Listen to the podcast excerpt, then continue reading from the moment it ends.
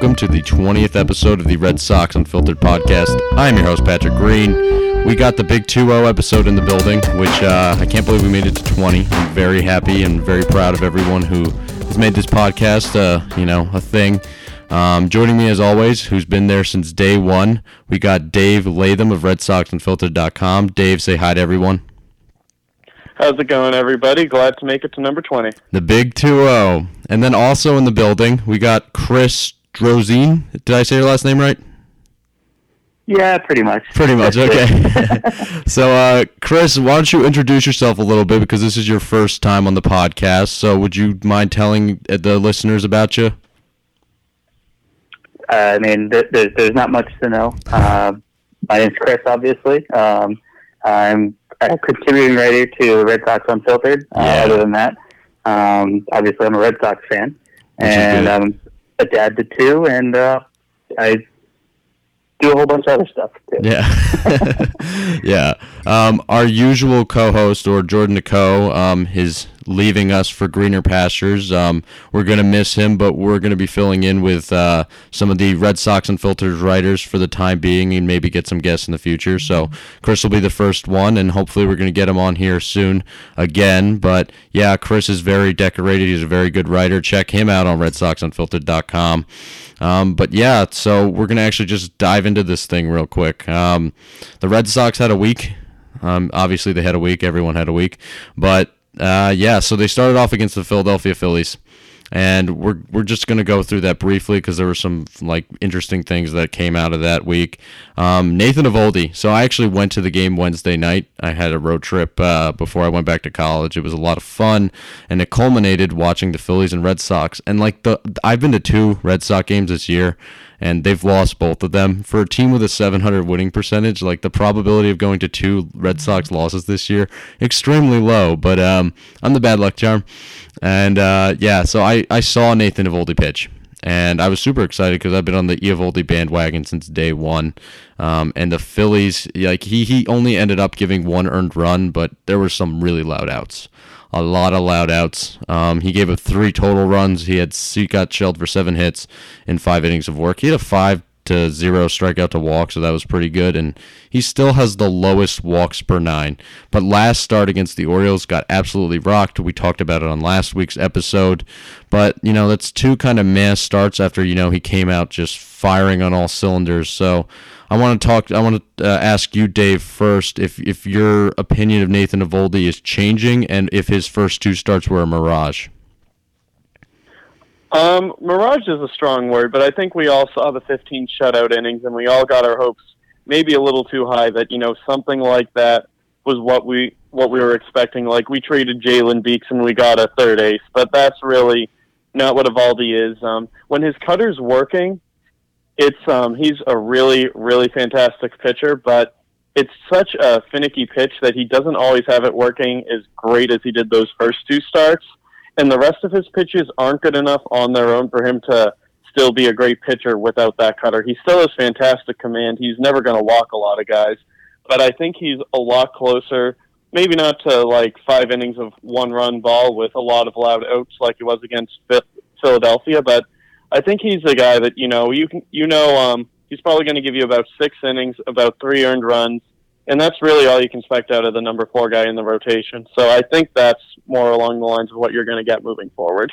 Yeah, I, I agree. I don't think it was a mirage per se. I mean, the man still has the lowest walks per nine um, in the league, which is super impressive. He um, um, among pitchers with the like 80 qualified innings, but I think I kind of personally, like I don't know about Red Sox Nation. I don't represent Red Sox Nation, but I kind of jumped the gun on this Eovaldi thing. I thought he was a fantastic pitcher before. Still think he's a very good pitcher, and the implementation of the cutter, which he did not have in 2016, he's throwing it about 30% of the time, has been huge for him this season, and it's been a reason that I thought he could transcend what he's been in the past.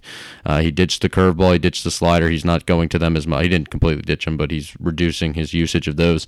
And the cutter is kind of easier to command. I know he's had some problems commanding it, but it's easier to command than a breaking ball, probably. Um, but yeah, Nate Eovaldi, I think, is the guy we traded for a four or five starter, depth starter. I don't think he's an ace. I think he's a very good pitcher, but I think I, I definitely jumped the gun. Uh, what about you, Chris? What are your thoughts on Nate Eovaldi? I think uh, he's exactly exactly what Dombrowski was looking for. Um, it's kind of like one of those things where I feel like fans wanted another ace or another bullpen guy, but what what he does give you is a is a is a guy that can slot in as the fourth guy if they need one in the playoffs, or he could even go to the bullpen considering you know the stuff that he has. Yeah. Um, so I think I think that's really what Dombrowski was looking for. He's looking for like under the radar kind of stuff, um, and that's kind of what he's going to give you. Yeah, definitely. I think Eovaldi's got that underrated stuff. And again, you brought up a good point that he could be shifted into the bullpen come playoff time, and that's going to be extremely valuable. And maybe we'll see Erod there. Maybe we'll see Stephen Wright there um, if all health is uh, in order. But we'll see how that goes as the year goes on. So Drew Pomeranz, he also pitched in this game, and uh, he was he he was bad. Um, it was a close game until he came in and he won innings, three earned runs, four hits. So his fastball velocity remains down nearly 2.5 miles per hour from last year, 91.3 miles per hour in 2017 to 88.8 this year. That is a precipitous decline. The southpaw's curveball usage is aligned with his usual self, but the pitch has a negative 11.9 pitch value this season. It was at 7.0 last year. These are linear weights, by the way. Um, so I want to ask you, Dave, uh, should Drew Pomeranz be in a Red Sox uniform still? Um, he should not be in a uniform over Brandon Workman when they sent him down. That was pretty ridiculous. I don't really think he has a role on this team moving forward. Um, I get you don't want to get rid of him because we're almost in September and you can expand the roster to 40. So you don't want to cut a guy like and lose a possible depth piece, especially one with a ceiling that's pretty high like Pomeranz's. But at the same point, like 2017 Pomeranz isn't in there anymore if he, I'm not sure if it's the release point thing he was talking about, or if just you know at the beginning of the season, you remember his first spring, spring training start, he uh, injured his forearm, and he never really had his velocity back, so he might not have ever fully recovered from whatever that was. Whatever it is, is just the point is Drew Pomeranz is not a good pitcher this year, and I really don't think the Red Sox should count on him to be anything. And you know, I don't I don't want to see him like pitching in any more important situations. Nothing other than mop up duty for Palm, and like really, you can get rid of him and nobody would shed a tear. Yeah, we'll, we'll talk about Ian Kinsler in a minute, but when Ian Kinsler was activated off the 10-day disabled list, um, um, they were, there were thoughts that Pomeranz might have gotten the boot. They thought that Velazquez might have gotten been sent down to AAA until September, and then they thought that uh, Rafael Devers actually ultimately went on the DL, but Pomeranz was a big candidate to uh, be demoted there, or not, or DFA'd or whatever. Um, what about you, Chris? What are your thoughts on Drew Pomeranz and if he should still be in a Red Sox uniform? The thing that bugs me the most is that they can get rid of Hanley Ramirez for a, what was like an 0 for 21 slump, but they can't get rid of this guy. this this guy over here. Um, I just pulled up his stats because I haven't looked at them in a while. I'm, I'm, it's it's it's mystifying as to why he's still pitching. Um, he's actually he, he's walking two more guys per nine innings, and he's striking out two guys less per nine innings, um, and that's not what you want. It might be the mechanics, like you said, uh, but I'm I'm done with Drew Pomeranz. I don't I don't want to see him anymore. He can he can ride off into the sunset or uh, spontaneously combust whatever he wants to do. I'm good with it. I think you share a lot of the sentiments most Red Sox fans feel about Drew Pomeranz. He's not winning anybody over this year. It's just it's just they thought I thought his stuff would play off, and I get it. It's been three appearances. I don't know if he appeared today. I didn't catch the game, but uh, he's had three appearances at least before today in the bullpen, and uh, it's not it's not been great but it's not been. Uh, I thought his stuff would play up ultimately, and that has not happened. I thought he would gain regain velocity on his fastball. Has not happened. Thought his curveball would be more deceptive, maybe get a little more sharp bite. Has not happened. Drew Pomeranz, I don't know what's going on with you, but um, he had a really good 2017. Uh, so we appreciate that, but 2018 is just hell. So he also just doesn't. He he just looks like he doesn't care. Like you watch him on the TV, and you're like, this guy he just looks like he he's like I'd rather be anywhere else than standing on this mound throwing baseball, which is just ridiculous. He's got. Uh, I'm not sure if it. Yeah, I'm not sure if it's that or if he just has like resting bitch face or something because he kind of like he looks like that constantly, like everywhere he's ever been in his entire life. So I think that's just his face. that's what I was just gonna say. I think he just has resting B face. Yeah, he, he just doesn't. He just doesn't want to be on like the planet that he's just mad about all the time. Yeah, he just seems pissed off about everything. When the Red Sox are like on pace or close to getting the win record, Drew Pomeranz is just in a constant state of pissed off. So uh, yeah, Drew Pomeranz, uh, it's been nice knowing you, and I guess we'll get to know you for down the stretch because it doesn't seem like he's going anywhere. But uh, Ian Kinsler, he was activated off the 10-day disabled list earlier this week, and Rafael Devers was put on the disabled list. This was this was interesting because I think a lot of people thought that Hector Velazquez was going to be the one to go, or they were going to do something like a phantom disabled list stint. And I don't know if this is a phantom DL stint. To be fair, it seems like convenient timing. Dave, what were your thoughts on Devers being put on the DL? Yeah, I'm surprised he was the move you make there. Um, I sort of get it. You're getting an infielder back. It makes sense to take one off instead of get, taking out one of the better bullpen arms, and well, not better, but one of the good, one of the good bullpen arms in Hector Velazquez, and sending him down. So it makes sense from that logic. And has had a nagging hamstring injury. He was in a bit of a slump before uh, going on the DL, so maybe he's not not 100%. He needs some time to just kind of chill off and get better. But at the same point, you know, not to keep harping on Drew Pomeranz, but come on, Rafael Devers helps this team a lot more than uh, Drew Pomeranz does. I get that uh, with Kinsler back, Nunez gets to slide in at third base, which is where he's more comfortable. And I get that Nunez has been playing a lot better lately. I actually wrote an article about it. But Nunez is one of those guys where less is more with him. He works a lot better as a platoon than he does an everyday guy. So if you wanted to use like Nunez and Devers on a platoon, I'd be all for that. Um, I'm like I'm kind of I'm still on the Devers train as hard as I've ever been on, but I can acknowledge this point of the season it's probably best to keep uh, those two rotated and Yeah. you know rotate Kinsler out there too because you don't want him tear he, you don't want him getting hurt again. But as long as Kinsler's healthy, he should be your everyday second baseman. Put Brock Holt in there to give him some rest, and then at third base, just rotate Nunez and Devers is what I would have done. But it seems like we're content to just let Nunez be the third baseman, like until until September, when I imagine they'll activate Devers because 40 man roster, you don't have to make decisions anymore about uh, players. So. That's going to be convenient when Christian Vazquez comes back, Devers comes back. It's all leading up to the September call-ups. Um, I've always thought September call-ups were a little odd because, I mean, why expand the rosters in the last month of the season when it's like the most crucial time and you played with 25 man the whole whole year and then you just change the rules? Kind of kind of weird to me. It's not like it's even like two roster spots. It's like a whole 15. I don't even think a lot of teams get to it.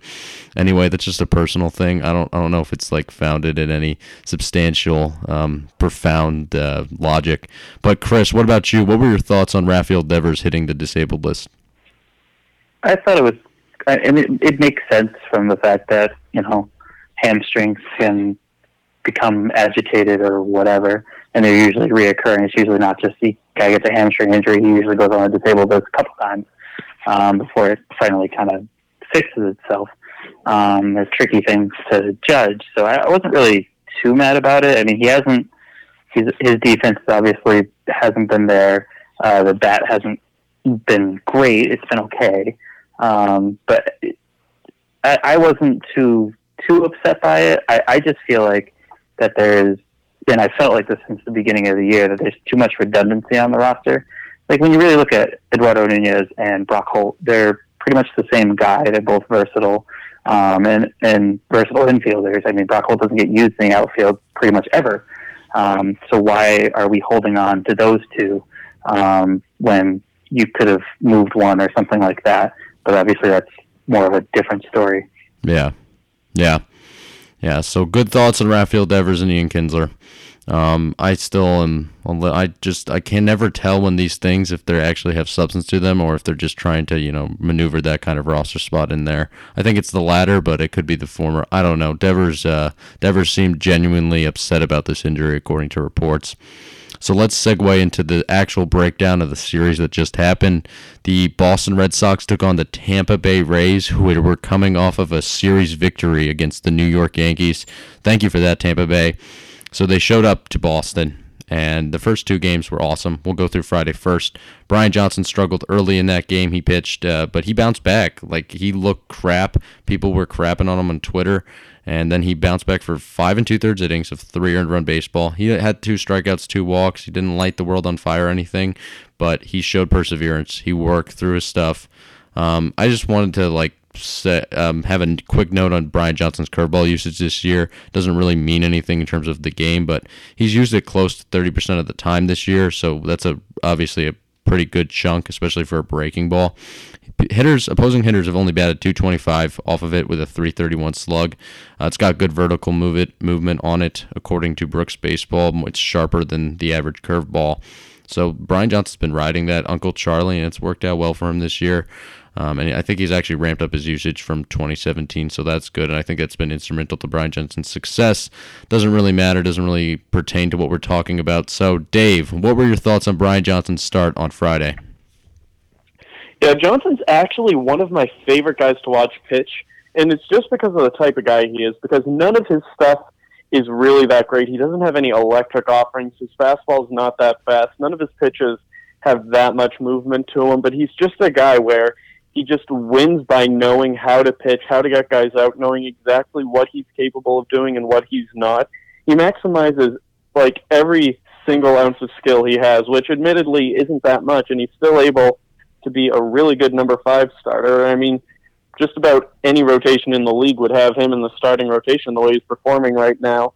And a lot of guys are more talented than him, so I really enjoy watching players like that. You know, it's a blast to watch Chris Sale you know, do Chris Sale things. But to me, it's also just as fun to watch a guy like Brian Johnson pitch and just like sort of have to win cerebrally, and that's really fun for me to watch. So I've had a I've had a big blast watching uh, the Brian Johnson experience this year. I hope he uh, sticks around in a Sox uniform for years to come. Yeah, Brian Johnson is personally one of my favorite players. Uh, Chris, what about you? Did you catch Friday's game? What were your thoughts on BJ start? Um, I Brian Johnson to me, I, I like I like the fact that he's he's different. Uh, you know, like Dave said, he, he he's more of uh, kind of like a control type thing versus um, I'm just going to blow you away with 100 miles an hour, um, which is what we see so often now. Um, you know, it's, it's they're throwers, not pitchers. He's a pitcher, not a thrower, because uh, he just he's not he's not blessed with the, no, the 96 not. mile an hour. Uh, unfortunately for him, I guess. I, would be crazy to see what he can do with that, but that would be nice to see. Um, but he, I always thought when they kept moving him back to the bullpen, there was never, to me, there was never substance there to put him into the bullpen, um, just because he he he's he's a starter. You, he needs to be a starter. That's where his value is if he's going to have any value. Um, and he proves it every time he goes out. He proved it again um, on Friday. Yeah, the thing about Brian Johnson is his splits between the bullpen and the rotation in his career, especially this year, are insane. Like his ERA and the rotation is like it's it's incredible, and then in the bullpen, it's it's just horrible. Like there's a there's a period of time when we were podcasting and we were talking about if Brian Johnson needs to go, and now we're singing his praises for how he's uh, overcome. Like he's he's been a beast this year. So good for Brian Johnson. He's done very well at the number five hole. He's filled in for a lot of injuries, and he's excelled whenever he's been called upon. So. Don't think Red Sox uh, the Red Sox can complain too much about what he's brought to the table. So also in this game, this was the most exciting aspect. This was the best thing that happened. Jackie Bradley Jr. hit a double, and after in the mid innings, so his OPS for a point in time was exactly 700. A little backstory here. I've been so JBJ has been getting a lot of hate, especially early on for his lack of hitting and I always took to his defense. I dug into some analytics. I wrote three articles defending Jackie Bradley Jr., saying he's getting really unlucky. Um, and things are starting to turn around for him. I don't know if people have been watching Jackie Bradley Jr. play the past two months, but he's starting to heat up. He's never going to be an elite hitter, but he's a good hitter, and he's showing it lately. His in his OPS was 700. I've been tweeting on the Red Sox Unfiltered Twitter account that there's a road to 700, and if he hits 700 by season's end, I would get a Jackie Bradley Jr. jersey. Now I said it would actually have to be a 700 OPS um, at when the season actually ended. So like if he goes back down, I will not be purchasing a jersey because that is very expensive. But I want him to get this mark. I want him to do this. I've been a big supporter of JBJ. He's been my guy all year. This may sound like I have some homerism, but the homerism is bred out of the analytics that are crying and begging to be looked at and showing that he's a damn good hitter.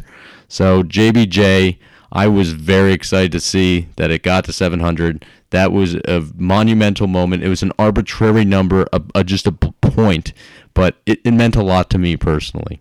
So JBJ, good for you. Um, so Chris, I know you. We've had some discussions about Jackie Bradley Jr. in the past. What are your thoughts on him now? Um, still the same as they've always been. Uh, I mean, I, I'd be see, I'd be okay if he consistently hit, you know, 245, 240. Like he hit 245 in 2017.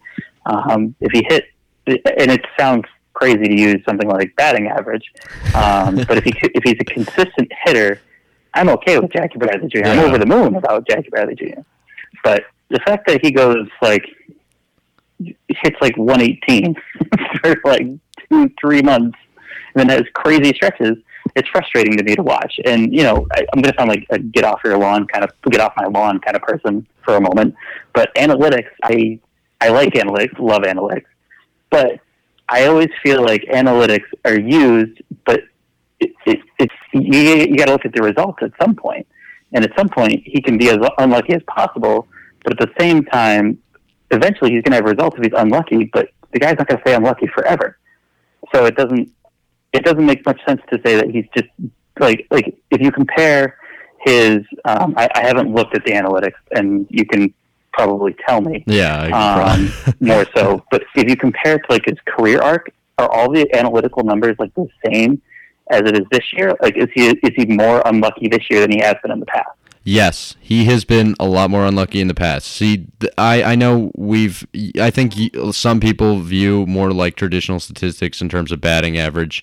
Um, I think batting average is a cool stat, but for me, when evaluating a player, especially on in terms of overall offensive contribution, because I mean you're equating a single and a home run with the same worth in batting average, so it's hard to kind of get a consistent barometer. I use stats, I use analytics, um, like WRC plus, like OPS plus, even just basic OPS is a pretty good um, indicator of how a player's overall offensive contributions are.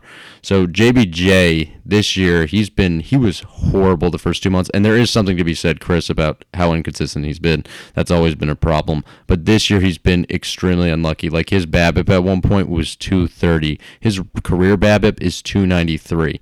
So when you're hitting those balls in play and they're just not falling, and like he, he's hitting them hard too. Like analytics, especially with the advent of Statcast data, you can actually see how hard he's hitting on a ball on a regular basis and what his expected WOBA, which is basically WRC plus, it's just kind of like taking all these numbers and making it into what a, each uh, outcome, single, double, triple, is worth in terms of a run. So you can actually look at his expected WOBA and see what he's actually expected to do based on how hard he's at the ball and his strikeout and walk numbers. So that's pretty comprehensive right there because it's taking his quality of contact and it is it is excluding the shift, which is a problem because he's been getting shift more and that's hurt into his numbers.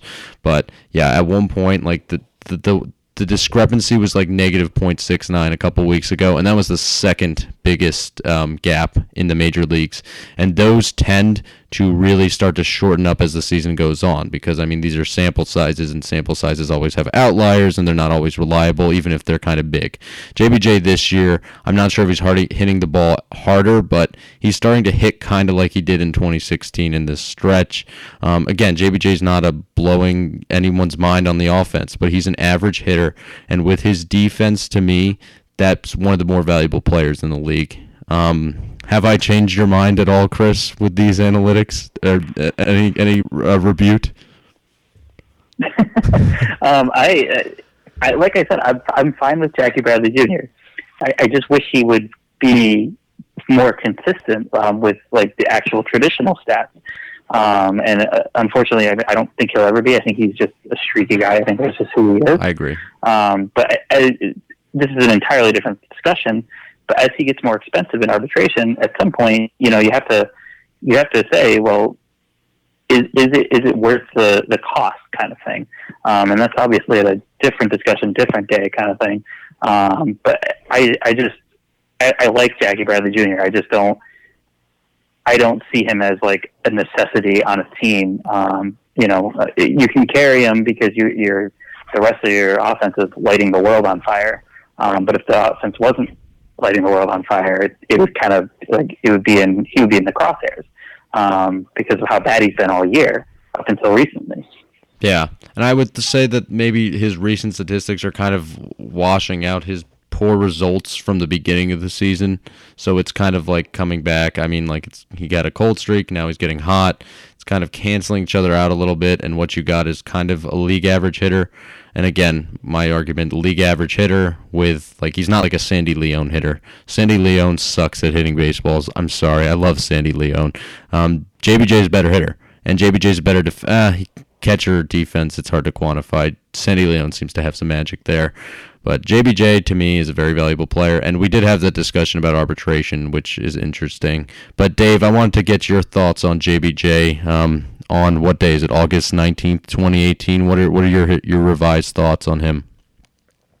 Yeah, so I'm not sure how high you can be on a guy whose OPS is literally half of that of Rick Porcello, you know? So obviously you shouldn't be a worse hitter than the pitcher, and Rick Porcello has a large enough sample size for me to make this a sus. To, to be fair, Rick Porcello has a better OPS than JD Martinez and Mookie Betts.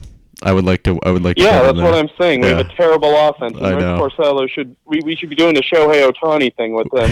you know, DH four days, pitch the fifth. I But agree. in all seriousness, though, um, Jackie Bra- Jackie Bradley, um, I'm sort of a hybrid in between you guys. I do think he's been hilariously unlucky this year, but at the same point, going back to 2015, 2016, 2017, and even 2018, I'm with Chris on the fact that he is maddeningly streaky. Um, we like even earlier in this year, like April he was unlucky, June he was lucky, May he could not hit anything. He was striking out like like if you believe in the Jackie Bradley peaks and valleys, May would have been a valley regardless of how lucky or unlucky he Uh, yeah. he was because he was striking out like just about every at bat. You throw him a fastball, he couldn't hit it. I think he had like a 150 average on on off speed pitches, and his BABIP was pretty normalized in May. And if you look back at 2017, same thing happens. 2016, he had that crazy hit streak for like 26 games or something. Then the second half of the year, you got one of the Jackie Bradley valleys.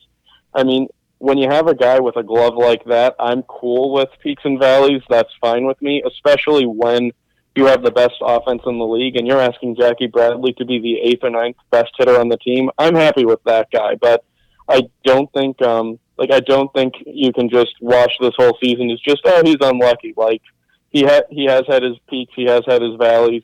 We're in a good stretch now, but it's really only a matter of time with a guy like Jackie until you hit the bad part again. I don't think he's ever going to consistently be like a 250 hitter. I think he's always going to be one month 160, one month 350, and then it levels out to a 250, something like that. So I think that's that's what Jackie Bradley is for me. I do think that there's some value to consistency. Um, I don't know how you can quantify it. There are probably people who are smarter than me that are trying to quantify it, or maybe they already have. But overall, JBJ actually is still getting unlucky. Um, he's still got a really large gap between his ex Woba and Woba. His hard hit rate is one of the better. Uh, it's like around league average. He's barreling baseballs at a good rate. So I st- and his BABIP is still like 270, two, the high 260s. So he's still got some room for some of these balls to fall in and start to get that WRC plus closer to 100 and that OPS into the 750 range. Get He's gonna excited. he's gonna he's not to interrupt you, but he's No. going to definitively if if his BABIP like levels off to um I think he said it was like 293. Is that what you said? Yeah. That's his career. Um, Yeah, If it levels off, you would assume that he's going to have something close to his 2017 year. hmm And if that's Jackie Bradley Jr., I'm good with it. But I would Me rather too. see. I, I want to see more consistency. Is really what it is. And that's, Yeah. Yeah. I, I can't change that, unfortunately. No, no, no one can change that, and I don't think. Tw- I think 2016 was a mirage. Speaking of mirages, I think that was a mirage. I don't think he'll hit like that again. 2017, though, I think that's a reasonable baseline to expect, like a round league average hitter and you know Gold Glove defense. When the dude is like getting praise from Kevin Kiermaier, who's you know a really good defender himself, on Twitter for robbing his teammate, that's how you know he's good at defense. And JBJ is good at defense and base running. That's an underrated component of baseball. So we're we're gonna end our JBJ discussion now. Thank you for having that with me. That was that was uh, fun, and we're gonna move on to Xander Bogaerts. So the X Men in this Friday game, he went three for four with three extra base hits, two doubles and a triple there. He is a 4.0 F4, 131 WRC plus on the season. Uh, Dave, is this Xander Bogaerts' best year of his career in your mind? Oh, absolutely, and I don't think it's anywhere close. I mean, you expect a guy to keep getting better as he gets older. I think what is he 25, 26 right now? Yeah. Which is crazy since he's he was on the 2013 World Series team. But you know, he's a young player. He's always this guy's always been his limit, and a lot of his natural improvement this year is just from him getting older and getting healthier from last year. Because after he he you know, as we all remember, he had that wrist injury uh, early in July of 2017, and he was never himself after that he didn't he stayed healthy this year and that's a big part of his increased production. But i also think he's taking a new approach at the plate which um, i credit a lot of that to manager alex cora. Um, back in uh, farrell's regime and uh, chili davis the hitting coach they uh, tried to turn bogaerts into more of a hitting for average guy not a hitting for power guy. Um, they didn't believe that really xander could be a home run hitting guy. They didn't think uh, there was much point in having him swing for the fences every time because he just hit you know flyouts like all the time. They wanted him to be, you know, aim for contact, aim for singles, and there's value to that. Like a guy like Brock Holt should be hitting like that. But with Alex Cora, he's really preached the launch angle. He's preached um, if Xander needs to sacrifice a few points of his batting average to get a little more power, a few more doubles and homers, then do it. And he's been doing it this year. And that's why he's been having one of the best seasons of his career, the best offensively. So, I mean, it's really been great to see because he's not Mookie Betts, but the fact that Xander Bogaerts is also one of your cheap core players, he's going to be a big part of this team's success in the postseason. If they're going to make a deep postseason run, they're going to need Xander. It's insane to me that Xander Bogaerts is the number three or number four best position player on the Red Sox team. That just speaks volumes to how good the Red Sox lineup is and their position players specifically. Because Bogaerts would be a star on a lot of teams. He'd be one of the better players on a lot of teams in terms of his improvement this year, like you said, he's he's getting more power. Cora's kind of he's doing the launch angle thing, which is good. People are doing that now. More power equals more production. But he's also swinging at better pitches. Um, Alex Cora came in, started preaching the aggressive approach. He has like one of the biggest Z swing, which is zone percentages of pitches uh, swung at in the strike zone. And if you're a hitter, you want to swing at strikes. Those are good pitches to hit. Bogaerts, I think, has the biggest increase uh, or t- close to it on the team this year. So that's another reason why he's doing so well. Um, in terms of if it's his best year ever, his base running's actually not been great this year. I'm also big on base running. I know I'm really into defense too, but base running's like this hidden nugget. Bogaerts is having his worst base running year. Like he's in, in the past, he's been like having like really good stolen base to caught st- uh, caught stealing ratios. This year, not so much. He has not attempted as many, but he has been caught out almost as much. And his BSR last year, I think he was top five in ba- BSR, which is the base running component that goes into WAR. Uh, he was like top five, and this year he has a negative BSR. So there's something weird going on there. Don't know if that's a lot of noise or what it is, but that's kind of interesting. But yeah, Bogart's Bogaerts having his best year of his career. I don't I don't care what BSR says. Uh, Chris, what about you? Is this is this X Man's best year of his career? Um, I mean, there's still kind of a bit of a wait and see. Um, but I manager John, as David Price would say, um, I think he, he really botched um, Bogaerts because, like Dave said, they they almost saw him as an average guy, and that doesn't make any sense because I think coming up in the minors, he ha- he had the power. Um, so why why are we getting away from something that could be a strength of a guy? And um, you can definitely see that, and um, I think it is. It might be the best the best of his career. Yeah, it's definitely still a way to see. We got a month and some change left of baseball to play, so it's not written in stone, but the offensive numbers look better than they've ever been for Bogart, so that is certainly exciting. Um, the only other thing in this game that was of note was Blake Swihart. He was doing catching duties, threw an absolute dart to second base. So it was to get Ian Kinsler. Oh no, it was to Ian Kinsler, not to get Ian Kinsler. I think it was. I don't know who he threw out, but it was literally a strike. He led him perfectly. So it got me looking into some Blake Swihart um, Statcast numbers for his um, throwing to bases. Um, he has the fourth best pop time among all catchers this season to second base. So his 1.8 average time to second um, is tied with heralded catcher JT Realmuto, who's really good at throwing runners out. That's an elite score. For reference, Sandy Leon ranks 20th, 1.98 seconds, and Christian Vazquez, who was really good at this last year, he ranks 89th of like 90, 100 people, um, 2.10 seconds. Um, Christian Vazquez, what the hell, man?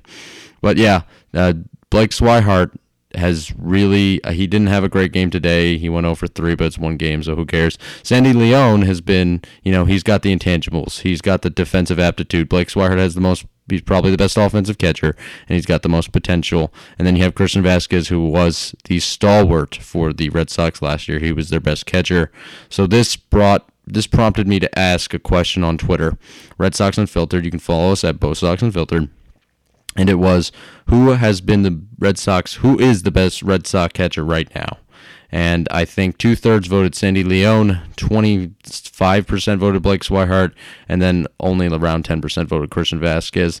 I could see a case for either three. We got like 150 responses, a lot of good voting, so that's a pretty good sample. Um, Dave, who is the best catcher for the Boston Red Sox in your mind? Well, my heart is always going to say the greatest catcher of all time, maybe the greatest player of all time, Sandy Leon. But my brain is going to say Blake Swihart just because Swihart's a really good hitter. He brings something offensively that the other two don't. As you mentioned, he has an absolute cannon for an arm, gets the ball out really fast. And his the old problem with him was is he'd throw it down, but you know God only knew where it was actually going to go. He's been throwing it a lot more accurately, making really good strikes. I know today he uh, had a steal attempt where he was a little offline, but still, it was, a really hard throw. He gets it out fast. That's all great. Defensively, he's really improved to me just from the eye test. He doesn't have as many passed balls. Anytime there's a pitch in the dirt, it's not like you just close your eyes and pray something happens like it was in 2015 and 2016. But, um, you know, he really does seem to be an improved player, and I think he's our best catcher. The one thing going against him, though, is, and I'm being very genuine when I say this, he is not Sandy Leon. Sandy just calls such a fantastic game. You can ask any one of the any one of the Red Sox pitchers, and they will tell you that Sandy Leon just really gets what the pitchers want to throw, what the best pitch is in every single scenario, in a way that Blake Swihart or really any catcher that we that we have can't. I think it was Rick Porcello who um, actually said Sandy is the smartest catcher and the best catcher he's ever yeah. worked with, and it's not even close. So there's just something about Sandy where like he needs to get his he needs to get his games behind the plate just because he really understands the pitching staff and he really just brings out the best in them. I know, like it's sort of an overlooked or kind of over critiqued thing where uh, you know who cares who the catcher is? It's the pitcher throwing the ball. But for a guy like Sandy, it really makes a difference for him. Uh, yeah, I think Sandy Leon um, is got those intangibles, which are very hard to quantify. Um, Chris, what about who do you think is the best Red Sox catcher? Uh, I'm going to tell you, Christian Vazquez. I'm all set. I, I that dude. I, I watched like he almost he almost regressed. He went. He was good. And then all of a sudden he's just like, you know what? I got my I got a contract. I'm done. Um, especially with that play earlier this year where he like used his his mask to pick up the ball or oh, yeah. the ball closer to him. That's such oh a good play. How, I, I was I was like ready to throw something at the TV when I saw that. I was like, that's such a like. How do you not know, or how do you? What are you doing? Where's your brain? um, so I'm out on him. So he's three. I'm going to call him three. Yeah, he's three. Um, so I think for I think for between Sandy Leon and Blake Swihart, it depends on what you want. Um, so I don't think I don't think either of them. I, I don't think Blake Swihart is going to kill you behind the plate. Um, he's not going to be as good as Sandy Leon is calling a game and everything. Um, but I it, like intangibles and all that. But I, I think there's something to it to have the bat there, um, especially especially if you have other black holes. Um, but as, as, far as this Red Sox team goes, though, uh, Sandy Leon's the better catcher. I think that that's a popular opinion. Dave said it too. A lot of our fans said it. I have a hard time saying Sandy Leon is the Red Sox best catcher just because he's so bad offensively. But again, the guy has something behind the plate. He's got a little magic. He's got the chemistry. He knows how to call a game, which is not something that shows up in my sabermetric gospel. So I don't know who is the better catcher, and I think it's between Sandy Leon and Blake Swihart. I really like the potential that Swihart has. I think his bat is definitely the best, most advanced. Christian Vazquez, I don't. You you covered it perfectly, Chris. I the dude is uh, the dude is he this he's like okay. So the Red Sox have had a really good year. Drew Pomeranz and Christian Vazquez have been like the only people I've been consistently frustrated with in 2018. Um, but I'm gonna say Sandy Leon with you guys just because it seems popular and all the pitchers seem to really get behind the fact that he is invaluable behind the dish. His play calling is invaluable to the team. Um, and, and, a team that's struggled with um, oh, yeah. in the playoffs with pitching, you need that guy there. You do. Um, so, so they, they need they need him more than they need Swihart's bat in yeah. the playoffs. Yeah. And going forward. Yeah, definitely. And the thing is, Swihart hasn't hit enough yet where it's like you can kind of say and point to some numbers and say, oh, Swihart's just so much of a better hitter. Um, we know that he has the potential there, but it hasn't actually showed up in the results. Like even the underlying statistics aren't like they're not blow your head off or anything. So I'm gonna say Sandy Leon, and I'm gonna you know three strong. That's a yes for all of us. Sandy Leon, you are the best Red Sox catcher. Good for you, buddy. Um, so Chris Sale, Red Sox catcher of all time. Let's yeah. clarify that. Yeah, let's let's clarify that. Carlton Fisk, get the hell out. Jason Varitek, don't don't even think about it. Um, he's Sandy Leon is the only active Hall of Famer. Um, that's a little barstool um, Section Ten podcast thing. Um, but Chris Sale was placed on the 10-day disabled list with left shoulder inflammation. This sucked. Uh, Brandon Workman called up in his place. Dave, that probably didn't suck for you. I know you are a supporter of Brandon Workman, so that's nice. But I want to ask you, Dave, uh, how serious is this with Chris Sale? Um, well, it obviously does suck. I'm happy to have Workman back, but at what cost? I mean, I'm the Horrible. biggest Workman fa- Workman fan out there, but I'd let him spend the rest of his life in AAA if it meant we got to keep a healthy Sale. But um, yeah, obviously it's not ideal, but there's a bunch of reasons to think that this is going to be okay in the long run. For one, Sale, Cora, and the whole training staff have said, like, you know, it's it's not as bad as it was last time. And um, they they didn't directly come out and say it, but they highly implied that if this division race were closer, Sale would not be sitting out right now. But we have a nine and a half game lead on the Yankees. We don't need Sale for three starts or whatever he's going to end up missing. And the next three, he was supposed to start today He's going to start his next game against the Rays, and then number three, I think, is against the White Sox. You know, the Rays are about 500, and the White Sox are trash. So you really, I don't want to waste Chris Sale if he's not 100% against teams that we should be able to beat without yeah. him. Like I know we lost today when it would have been Sale day, but the but Velazquez only gave up one run in five innings, and the Bolt and we only gave up two runs as a team. The reason we lost that game is because we scored zero runs we lose that game regardless of who starts. Or Jalen Beeks. So I mean, I'm Jalen Beeks. Yeah, so I'm I'm okay with uh, not having Sale there, with uh, having Sale rested and ready for the playoffs. Yeah, yeah, me too. Me too. I, I think it was more precautionary than anything. Uh, Chris, what were your thoughts? How serious was it, or in your mind is? Uh, well, this team needs the conductor in October and down the stretch in September they don't need him right now. Um, so I'm I'm more in the the camp of it's probably precautionary. Hey, we may as well rest him. His track record is he's god awful. Come not god awful. I can't say god awful. He's not god awful. Uh, but he takes he takes a step backwards um, in August, September, and last year we saw that in October. Um, so if his team wants to go anywhere, they need him to be healthy and ready to go. So I you know, like Dave said, and like has been said, if this division were closer, he'd be pitching, but he doesn't need to be pitching against the Tampa Bay Rays and the White Sox and the dregs of the league. Um, so I think I think it's the right move to say let's let's be precaution let's let's take the precaution now and not regret it later. Agreed. Um, I'm not a doctor. I don't know these things. Chris Sale. Um, it seems like that they're not too concerned about it. I don't know. I'm bad at reading people, but hopefully Chris Sale's fine, and this is just precautionary because you know the Red Sox really don't need him right now. They have a cushion, a 10 game lead in the American League East. Um, eh, is it nine and a half now? Uh, Yankees win today. I don't. I, I didn't watch. Um, it's nine and a half, ten. But yeah, they they're in a pretty good spot. So they don't need Chris Sale right now. And if he's not 100, percent I think disabled list is is the path of uh, least resistance and the path that will ultimately be more logical going forward. Because Cora's conservation strategy has worked wonders this year. So now we're moving on to Saturday. We, we literally just covered Friday. That, that was one game we just talked about.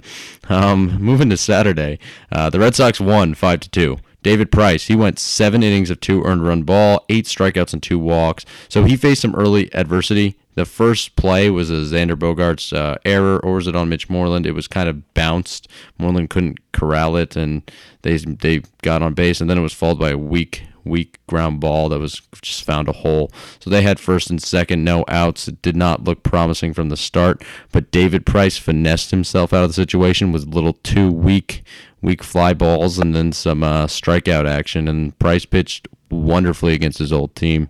It was great to see. Tyler Glasnow, this isn't Red Sox, but he went in the uh, Chris Archer trade, and he's he's interest he's very interesting to me because he has such great stuff, a lot of strikeout potential, but he's struggled with some command, and it seems to be really mental and mechanical. But he had three straight walks in the first inning. He was literally a pitch away from walking Brock Holt, making it four in a row, and he looked like he would have been yanked if that were the case. Brock Holt swung instead, and then Glasnow came out and he went six point six and two thirds innings, and it was okay. So good for Tyler Glasnow. I know, you know, again, not a Red Sox guy, but uh, he's an interesting prospect, and I'm personally rooting for him. JD Martinez, number 38, hit a long ball center field off Tyler Glasnow. Um, good for him. And Craig Kimbrel had an unblemished save, which is really rare these days. It's been rough stretch for Kimbrel. He's been uh, when he has gotten the save, he still has faced a lot of trouble in his innings. This one was just straight, easy. Good for him. Same thing with Ryan Brasier. Brasier pitched the eighth. Brasier has a 1.00 ERA. Um, at least before, I don't know if he pitched on today on Sunday, but he on Saturday he had a one ERA. So Brasier, good for you, man. Um, so now moving to Sunday. Uh, the Rays took it 2 0. The Red Sox could not complete the sweep. Jalen Beeks gets revenge on his former team. Four innings, one hit, zero earned run, three strikeout, and two walks. Didn't start the game, um, but he came in the second inning, and he, yeah, that was kind of a a big slap in the face, I guess. Uh, Dave, what were your thoughts on Jalen Beeks' performance today? Because he's he's relevant because he was a Red Sox prospect. Yeah, so so yeah, um, I actually, you know, I saw him come in, and I remembered the Jalen Beeks of the Red Sox, where like he, there's going to be some something there someday, but he's not quite ready for it yet. So I thought, okay, well, the offense has been a little a little slow. We can probably put up two or three on Beeks, but no, he was just lights out, and you could kind of just tell from something about his posture, his poise. He just seemed a lot more comfortable, a lot more in command of the situation.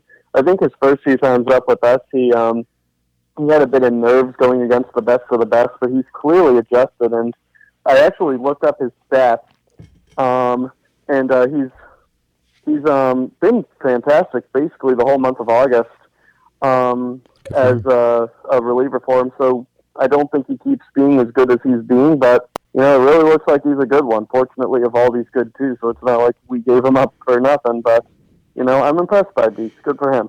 Yeah, I didn't. Again, I didn't catch it, but I, I was impressed when I saw the scoreline. Jalen Beeks seems like a interesting prospect. Um, so we'll see how his career goes. I'm rooting for him. He was a Red Sox at one point, or a PawSox. He was both. Uh, Chris, what were your thoughts on Jalen Beeks? Do you have any uh, strong opinions there? I, I, I don't really have a strong opinion. Um, my my my only strong opinion is what what he looks like, and that's just kind of what I first noticed about a guy. I, I just like I don't like his face, but that's, that's entirely shallow and all that. Um, but uh, other than that, I, I don't have much of an opinion. But I do the, the Tampa Bay Rays. I can tell you, they for some reason have the ability to take a guy that everybody's like, oh, this guy is terrible, or he might not be anything, and they can actually make him into something. Um, I don't know. They're just like pitching whisperers over there, um, and uh, that's that's. I think he's in the right place. If he's going to go anywhere, he's in the right place. Yeah, the, they are pitching whisperers over there, and honestly, Kevin Cash, who's sitting there uh, across from Alex Cora, two great AL manager of manager of the year candidates right there, along with Oakland Athletics Bob Melvin. Uh, yeah, I don't have, I didn't catch the game, so I'm not going to comment any further. Um, so, Dave, I don't know if you remember this, but you, Jordan, and I had a we ran a poll on Twitter on Red Sox Unfiltered a long time ago, maybe episode five, six, seven, whatever. Um, and it was we knew Betts and Martinez were going to hit, you know, first and second in home runs. They were going to hit a lot of them, and they have. Um, but I wanted to revisit that. I wanted to find out who do you think will finish third in the in home runs besides Betts and Martinez. Um, I picked Mitch Moreland originally. Um, Jordan picked Mitch Moreland originally, and you picked Rafael Devers. So Whoops. Whoops! No, you are in second right now. Devers has 16. I know he's on the DL, so he's kind of gonna be uh gonna have a little disadvantage here. X Man has 17. Benny has 15. Moreland has 14. Gulp. And JBJ has 11. There's your dark horse candidate. Um, uh, It's not going to be Jack. I know it's not going to be Jack. A man can dream. Um, but yeah, so who do you think's going to finish third on the Red Sox in home runs? Dave, do you have a? Are you changing your answer?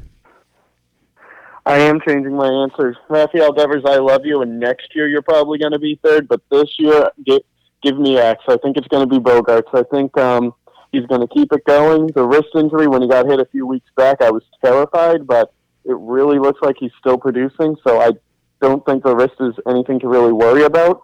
So I think Bogaerts is going to hold down third by the end of the year, but it, I'm going back and forth between him and Benintendi. It's those two for me, but probably Xander Bogaerts final answer. Yeah, Benintendi and Bogaerts are very similar to me. Um, I don't know who I want to choose because they are both awesome offensive players. I'd like even a really good question would be who's the better offensive player, Xander Bogaerts or Andrew Benintendi? And I don't know. I'm just gonna roll up in a ball and cry if I had to answer that. But I posed the question. Um, yeah, I'm gonna go X Man, and I think Benintendi will finish second. Devers still obviously has probably a lot of power, but we don't. He'll he'll miss some time. Moreland, I Moreland doesn't even play any every day anymore, and JBJ, watch out for him. Uh, Chris, who's going to finish third in home runs for the Red Sox this year? Uh, it's definitively going to be Xander Bogaerts, um, mostly because I saw a stat on Twitter about Andrew Benintendi, and it's been since like was it like June June something since he's had a home run at home. I think it was June. It's either June or July. And that's kind of like one of those things where you're like, whoa, it makes you stop for a second. Um, and I, I think I think that's concerning. Um, and I think Xander Bogaerts is just going to kind of chug along up to 20, 22 home runs or so.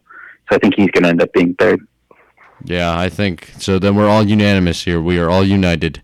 Just like we said, Sandy Leon was the best Red Sox catcher. We are saying Xander Bogaerts will have the third most home runs on the Red Sox. I think he has the most power um, of those guys. True power. Uh, no, Devers, but then Bogaerts. Um, Eduardo Nunez, he's been resurging lately. Dave wrote an article on RedSoxUnfiltered.com. If you have not already, please check that out. It's a good piece of work. Dave, you did awesome.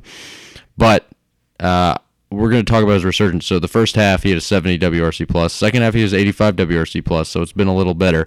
What is your th- what are your thoughts on Eduardo Nunez, Dave, going forward? So unfortunately, so unfortunately, I think my thoughts is that Nunez getting very lucky with uh, what's happening earlier in the year. There are signs that he is actually improving, but most of this, I hate to say it, but I think a lot of it's luck. Earlier in the year, he had a pretty low BABIP. It was like 280 or something, I think. And since June 20, uh, July 27th, when his stats really picked up, his BABIP's like 340, which is responsible for a decent uh, increase in his production. When you look at the type of contact he's making, there hasn't been too much of a change. Earlier in the season, he was hitting uh, roughly 50% of ground of uh, ground balls. He's still doing that. His uh, hard contact percentage, this is all per Fangraphs, by the way, but his hard contact percentage was 22%. Now it's 20, so that's actually gone a bit worse.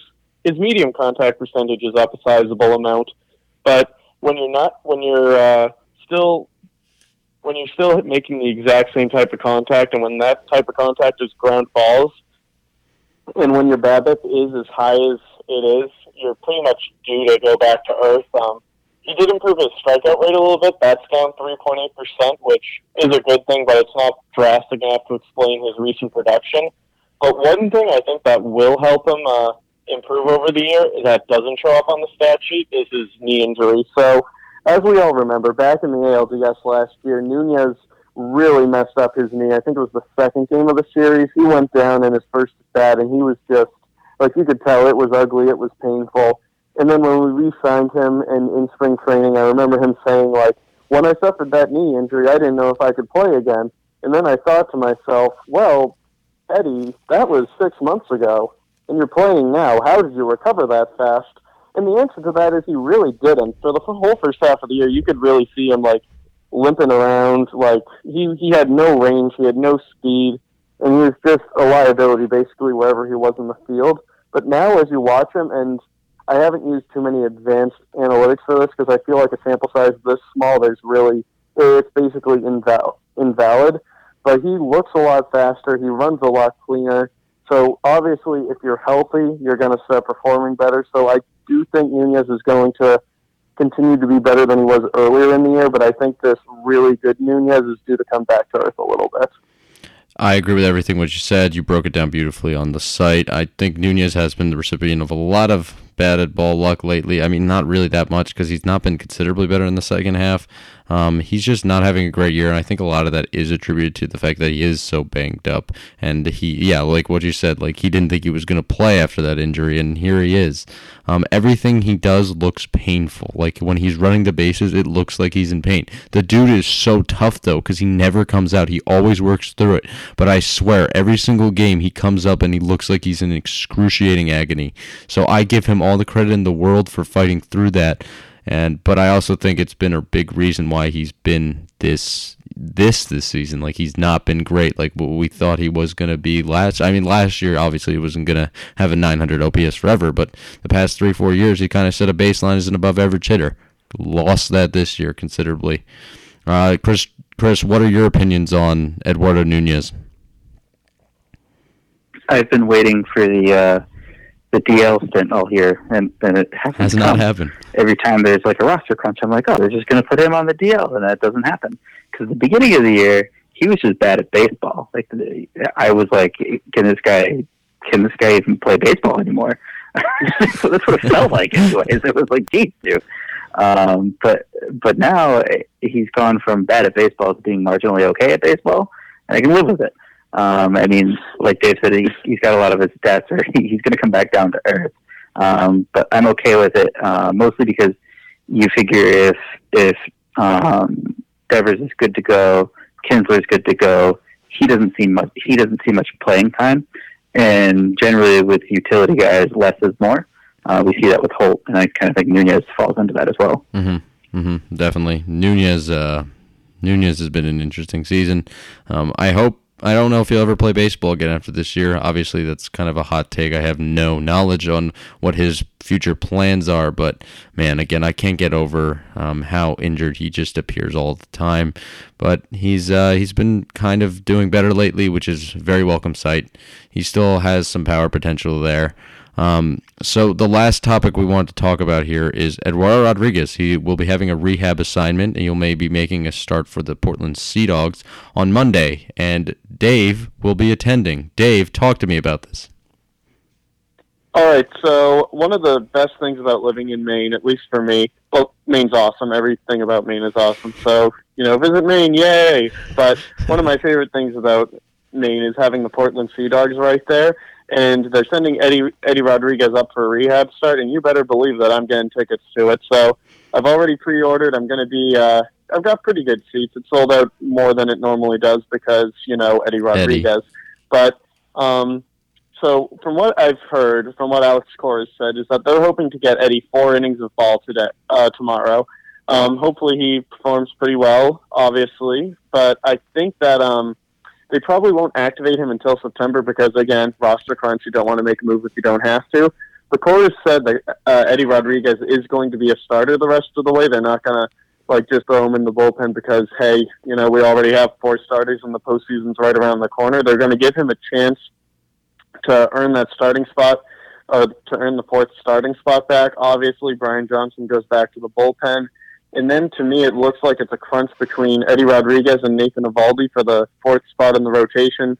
Because, you know, Sale, obviously, he's going to start. Porcello and Price, they've been having great years. Eddie has a higher ceiling than Avaldi, but Eovaldi's a good starter in his own right, and you don't know how much you're going to get out of Eddie. One thing I will note, though, is um, I actually saw Eddie make a rehab start in Portland last year, and he does have a history of needing a few to get ready. Last year, he pitched, I think it was two innings. He gave up five or six runs. I just remember it being ugly. And normally you don't look at the stats too much for rehab starts, but you know when they're that bad, it's just heinous. You need more. You need more than that.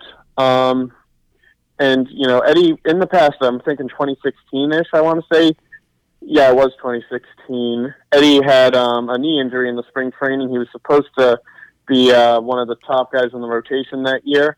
He had a knee injury. He spent a few uh, spot starts in Pawtucket before coming back up, and he got shelled for six starts straight. He had an ERA in the nines. He got sent down for three weeks. He got time to heal that knee back. Then he came back up, was the same guy. So it's really important with Eddie to make sure he's healthy, make sure he's 100%. You don't need to rush it. So just, I hope whatever they do with Eddie, if he pitches four shutout innings tomorrow, great. Bring him back, but don't rush it if you don't have to. Yeah, obviously a lot of this depends on how healthy he is and how he looks, but it's going to be interesting to what his actual role will be going forward. But there's again, there's no rush right now. Like they don't per se need him. They're in a very good position, just like Devers, and if he's not or Chris Sale, if they're not 100 percent, that they can afford to have them uh, get get these starts and get you know more rest, more reps, and hopefully be more ready when the postseason rolls around. So yeah, uh, Chris, do, what role do you envision Eduardo Rodriguez playing this postseason? Uh, he's definitely going to be a starter. I, I don't feel like I don't feel like he can come out of the bullpen. I, like I said, with with um, I, I felt like it was he he was acquired because they wanted depth. So say say somebody gets hurt, um, of the four that you would think, you know, Chris Sale, David Price, Rick Porcello, and Eduardo Rodriguez. Say one of them's not good to go, um, then you have Eovaldi who step in. But this, you don't want him in the bullpen. You want you want Eovaldi in the bullpen. You want Rodriguez starting. Um, I, I kind of get fearful that he's going to turn into Clay Buchholz 2.0. um, he, he kind of like trending that way. It's weird. He gets on a good run, uh, and then he gets hurt. Um, I don't know if it's if it's mental hurt or actual hurt. I can't speak to that. Obviously, I'm not him. Um, but it's amazing. I, I pulled up his stats because I was curious. It's amazing how consistent he's been over the past uh, since he since 2015. He's like he's like the same guy every single year, somewhere in the realm of like yeah. 121 innings pitched. He has 121, 107, 137, and then 104 right now. So he's consistent with the innings pitched, and all the rest of the stats across the board are all very similar. Um, so at least he's consistent and um, not like all over the place, which is kind of nice to see. Yeah, you know what you're going to get from Erod, um, especially over the past four years. He's been very consistent in his craft. I think he's gotten a little better though over the past few seasons. He's striking out more guys. Um, so I've been it's been like a really gradual and subtle improvement, but with Erod, but I think it's there. Again, the it going deep into the games has always been the question. Um, if I, I think that Eduardo Rodriguez obviously just going to depend on health, so we'll, we'll see how that actually unfolds going forward. Um, the fourth starter in the postseason, they may they're not going to get into the games as much as the top three. The top three are more important, and the Red Sox have those top three cemented almost already. And I don't know, maybe Cora will be unconventional, and then maybe stack And Rodriguez one game, and just like have one pitch the first three four innings, and then have the other pitch the next three four innings. That would be interesting. That would be something I'd get behind. But that's actually going to do it for our topics for this episode of the Red Sox Unfiltered podcast, number 20, the Big 2 0. Uh, Dave, do you have any departing thoughts for the fans? Um, yeah, I just got one more on the Eduardo Rodriguez note. I want to add to what Chris said a little bit. Um, obviously, like if Eddie's like 100% healthy, ready to go, I'd keep him in the postseason. My biggest thing is just if there's even the slightest chance that he's not, I wouldn't want to like exert him any more than he can because you've shown in the past if you try to milk too much out of Eddie, bad things happen. At least you know what you have in uh, Eovaldi, and if that's your fourth starter in the postseason, you're pretty good. But um, yeah, so don't try to milk too much out of Eddie. And I think um, a lot of like we talked about Clay Buchholz 2.0, which God no, but I think a lot of people since Eddie's been around so long, they forget this kid is just 25 years old. He's not even near the prime of his career right now. He has a lot of time to still get better, and the fact that he is where he is in his development really speaks to how good he could be someday. Like he's not supposed to like he should be a first or second year pro, not like in his fourth year right now. So I'm giving Eddie like a lot more time to still prove what he can be. Yeah. Uh, good, good departing thought there, Dave. Uh, Chris, what about you? Do you have any departing thoughts for the listeners? Uh, yeah, um, my my departing thought is I am curious to see what happens with Mitch Moreland. He's been, you know, steadily going the wrong direction. Um, so I'm, I'm, curious to see how much playing time he loses to uh, Steve Pearce. Um, I, I, don't know. I, I, don't know if he's going to end up in a strict platoon.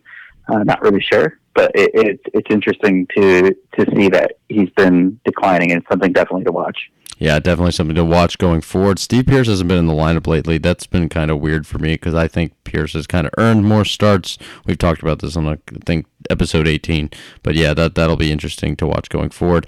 My departing thought is I think both of you have respectively taken a jab at Clay Buchholz, and I would like to point out that Clay Buchholz is doing pretty well for the Arizona Diamondbacks. So good for Clay Buchholz. That was not expected. Um, wish him well in Arizona. He's gonna get hurt. no, no, five minutes. He'll get hurt. no, a, no. This is actually the most Clay Buchholz thing that can possibly happen. Here's what's gonna happen. He's on a one-year deal. He's cheap. He's gonna play his mind off like he's been playing. He's gonna have a good postseason run.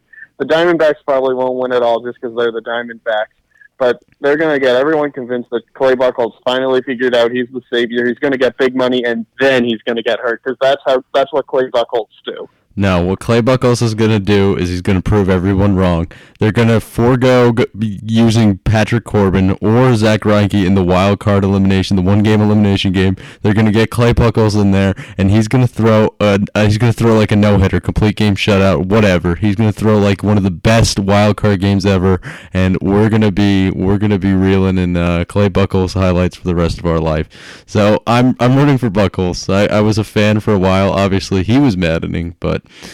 yeah, so that is actually going to do it for episode 20 of the Red Sox and Unfiltered podcast. You can listen to us on various platforms such as SoundCloud, iTunes, Spotify, iHeartRadio. Also, you can look us up um, through The Grueling Truth, which is a, one of our partners, affiliates.